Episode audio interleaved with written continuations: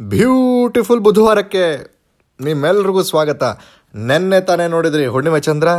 ಇವತ್ತು ಕೇಳಿ ಕಿತ್ತಾಕಿಂದ wonderful podcast ಸರಿ ಹೋಯ್ತು. ಪ್ರತಿ ವಾರ ಅದೇ ಪ್ರಶ್ನೆ ಕೇಳ್ತೀರಪ್ಪ. ಯಾವ ಪಾಡ್ಕ್ಯಾಸ್ಟು ಅಂತ ಗೊತ್ತಾಗ್ಲಿಲ್ವಾ? ಅದೇ ರೀ, ಒಂದು ಕತೆ ಹೇಳ. ಅವನು ಎದುರುಗಡೆ ಕೂತಿದ್ದಂತ ತನ್ನ ಮುದ್ದಾದ ಹೆಂಡತಿನ ಒಂದು ಸರ್ತಿ ಗಮನಿಸ್ತಾನೆ. ಅವಳು ಸ್ವೆಟ್ರು ಹಿಂದು ಮುಂದೆ ಆಗೋಗಿದೆ ಯೋಚನೆ ಮಾಡೋಕ್ಕೆ ಶುರು ಮಾಡ್ತಾನೆ. ಬೆಳಗ್ಗೆ ಈ ಸ್ವೆಟರ್ನ ಸರಿಯಾಗಿಟ್ಟಿದ್ನಲ್ಲ ಪ್ರಾಯಶಃ ಮರ್ತೋಗಿದ್ದು ನಾನು. ಇರಲಿ ಬಿಡು. ಮನೆಯಿಂದ ಹೊರಡಕ್ಕೆ ಮುಂಚೆನೇ ಇದೆಲ್ಲ ನೋಡ್ಕೋಬೇಕಿತ್ತು. ದಿನನಿತ್ಯ ಅವನ ಹೆಂಡತಿ ಧರಿಸುವಂಥ ಉಡುಗೆನ ಅದೇ ಪ್ರಕಾರದಲ್ಲಿ ಹಾಸಿಗೆ ಮೇಲೆ ಜೋಡಿಸಿ ಇಡುವಂಥದ್ದು ಅವನಿಗೆ ರೂಢಿಯಾಗಿತ್ತು. ಅವರಿಬ್ಬರು ಕುಳಿತದಂಥ ಜಾಗಕ್ಕೆ ಕುರ್ತಿರುವ ಪರಿಚಾರಿಕೆಯೊಬ್ಬಳು ಎರಡು ಚಹಾ ತಂದಿಡ್ತಾಳೆ. ಎಂದಿನಂತೆ ಆ ಉಪಹಾರ ಗೃಹಕ್ಕೆ ಇವರು ಹೋಗೋದು ಸಾಮಾನ್ಯ. ಇವನ್ನ ನೋಡ್ತಿದ್ದಂಗೆ, ನಮಸ್ಕಾರ, ಚೆನ್ನಾಗಿದ್ದೀರಾ ಅಂತ ಕುಶಲ ಪ್ರಶ್ನೆ ಮಾಡ್ತಾಳೆ. ಗಂಡ ಏನೋ ಅವಳ ಕಡೆ ತಿರುಗಿ ಶುಭಾಶಯ ಕೋರ್ತಾನೆ. ಆದರೆ ಹೆಂಡ್ತಿ ಮಂಕ್ ಮಂಕಾಗಿ ಮೇಜಿನ ಕಡೆ ತಲೆ ಬಗ್ಗಿಸ್ಕೊಂಡು ಅದ್ರ ಮೇಲೆ ಆಗಿದಂಥ ಧೂಳನ್ನ ಉಗುರಿಂದ ಕಿಳಿತಾ ಕೂತಿರ್ತಾಳೆ. ಇದು ಆ ಪರಿಚಾರಿಕೆಗೆ ಸಾಮಾನ್ಯ ಆಗೋಗಿರುತ್ತೆ. ಗಂಡ ಅವಳ ಕಡೆ ನೋಡಿ ಸಲಹೆ ಮಾಡ್ತಾನೆ. ಹೆಂಡತಿ ತಲೆ ಎತ್ತಿ ಪರಿಚಾರಿಕೆ ಕಡೆ ನೋಡ್ತಾಳೆ. ಆದರೆ ಯಾರೋ ಗೊತ್ತೇ ಇಲ್ವೇನೋ ಹಾಗೆ ಗಮನ ಕೊಡದೆ ಮತ್ತೆ ಆ ಮೇಜಿನ ಧೂಳನ್ನ ಕಡೆ ಕಿತ್ತಕ್ಕೆ ಶುರು ಮಾಡ್ತಾಳೆ. ತನ್ನ ಮುದ್ದಾದ ಹೆಂಡತಿಗೆ ಆಲ್ಝೈಮರ್ಸ್ ಕಾಯಿಲೆ. ಒಂದು ದಿನ ಕಟ್ಕೊಂಡಿರೋ ಗಂಡನೇ ಮರ್ತೋಗ್ಬೋದೇನೋ ಅನ್ನೋ ಭಯ ಇರುತ್ತೆ. ಅಂಥದ್ರಲ್ಲಿ ಅವರು ಇವರು ಅಥವಾ ಇನ್ಯಾರೋ ರಸ್ತೆಯಲ್ಲಿ ಸಿಗೋರನ್ನೆಲ್ಲ ಜ್ಞಾಪಕ ಇಟ್ಕೊಳ್ಳೋದು ದೂರದ ಮಾತು. ಗಂಡ ಇದನ್ನು ಅವಳ ಕಡೆ ನೋಡಿಕೊಂಡು ಯೋಚನೆ ಮಾಡ್ತಾ ಮುಳುಗೋಗಿರ್ತಾನೆ.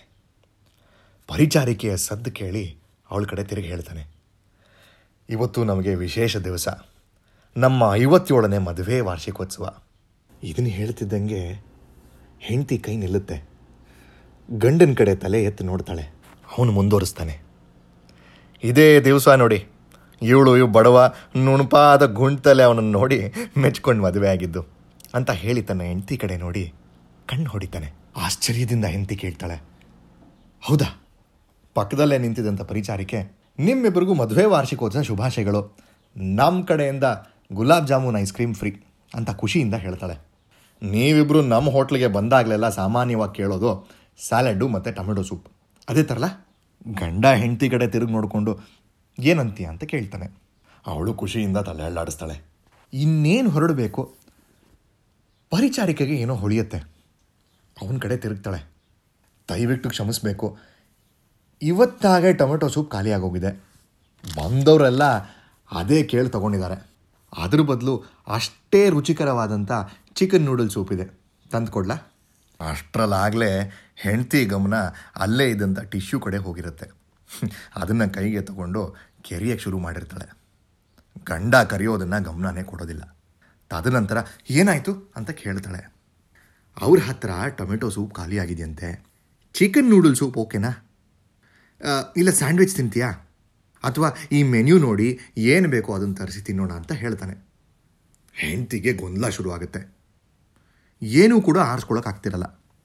ಕಿರಿಕಿರಿಯಿಂದ ಜೋರಾಗಳಕ್ಕೆ ಶುರು ಮಾಡ್ತಾಳೆ. ನನ್ನ ಇಲ್ಲಿಂದ ಕರ್ಕೊಂಡು ಹೋಗಿ ನಾನು ಮನೆಗೆ ಹೋಗಬೇಕು. ಅಲ್ಲಮ್ಮ, ಚಹಾ ಆಗಲೇ ತಂದಿಟ್ಟಿದ್ದಾಳೆ. ಸ್ವಲ್ಪ ಹೊತ್ತಿದ್ದು ಏನಾದರೂ ತಿಂದು ಹೋಗೋಣ. ನನಗೆ ಗೊತ್ತು ನಿನಗೆ ಟೊಮೆಟೊ ಸೂಪ್ ಅಂದರೆ ತುಂಬ ಇಷ್ಟ ಅಂತ. ಆದರೆ ಏನು ಮಾಡೋದು? ಚಿಕನ್ ನೂಡಲ್ ಸೂಪ್ ಕೂಡ ಚೆನ್ನಾಗಿರುತ್ತೆ. ಹೆಂಡತಿ ಇನ್ನೂ ಜೋರಾಗಿ ರೇಗಾಡ್ತಾ ಹೇಳ್ತಾಳೆ. ಇಲ್ಲ, ನನಗೆ ಇರ್ಸ್ಮುರ್ಸ್ ಆಗ್ತಿದೆ. ತಕ್ಷಣ ಮನೆಗೆ ಹೊರಟು ಬಿಡೋಣ. ಅಕ್ಕಪಕ್ಕ ಇರೋರೆಲ್ಲ ಇವರಿಬ್ಬರನ್ನೇ ನೋಡೋಕೆ ಶುರು ಮಾಡ್ತಾರೆ.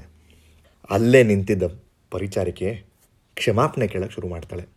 ಇವನು ಜೇಬಿನಿಂದ ಕಾಸನ್ನ ತೆಗೆದು ಆ ಮೇಜಿನ ಮೇಲಿಟ್ಟು ಅವಳನ್ನ ಕಟ್ಕೊಂಡು ಹೋಗುವಾಗ ಕನಿಷ್ಠ ಪಕ್ಷ ಜಾಮೂನ್ ಐಸ್ ಕ್ರೀಮ್ ಆದರೂ ಮನೆಗೆ ತೊಗೊಂಡು ಹೋಗಿ. ಮದುವೆ ವಾರ್ಷಿಕೋತ್ಸವ ಬೇರೆ ಅಂತೀರಾ? ಇದನ್ನು ಹೇಳಿ ಪರಿಚಾರಿಕೆ ಒಳಗಡೆ ಹೋಗಿ ತಂದು ಕೊಡ್ತಾಳೆ. ಹಾದಿಯಲ್ಲಿ ತನ್ನ ಹಾಳುನ ನಿಲ್ಲಿಸ್ತಾಳೆ ಇವಳಿಗಿರುವಂಥ ಕಾಯಿಲೆಯಿಂದ ಸ್ವಲ್ಪ ಹೊತ್ತಿಗೆ ಮುಂಚೆ ಏನಾಗಿರುತ್ತೆ ಅನ್ನೋದೇ ಮರ್ತು ಹೋಗಿರ್ತಾಳೆ ದಾರಿ ಓದ್ದಕ್ಕೂ ಇವತ್ತು ಯಾವ ದಿನ ಅನ್ನೋದೇ ಪ್ರಶ್ನೆ.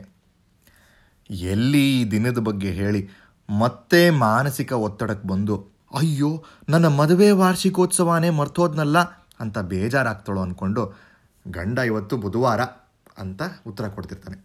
ಅವಳಿಗೆ ಒಂಥರ ತಳಮಳ. ಏನೋ ಮರ್ತೋಗಿದ್ದೀನೇನೋ ಇಲ್ಲ, ಇದು ಬಿಟ್ಟೋಗಿದೆಯೇನೋ?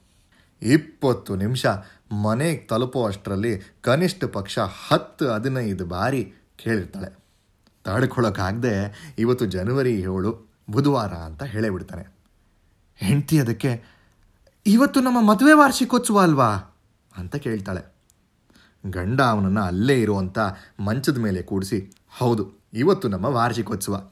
ನೀನು ಇಲ್ಲೇ ಕೂತಿರು. ನಾನು ಅಡುಗೆ ಮನೆಗೆ ಹೋಗಿ ತಿನ್ನಕ್ಕೇನಾದರೂ ತಗೊಂಡು ಬರ್ತೀನಿ ಅಂತ ಹೇಳಿ ಹೋಗ್ತಾನೆ. ಅಡುಗೆ ಮನೆಯ ಒಂದು ಮೂಲೆಯಲ್ಲಿ ನಿಂತ್ಕೊಂಡು ತನ್ನ ಸುತ್ತಮುತ್ತ ಗಮನಿಸಕ್ಕೆ ಶುರು ಮಾಡ್ತಾನೆ.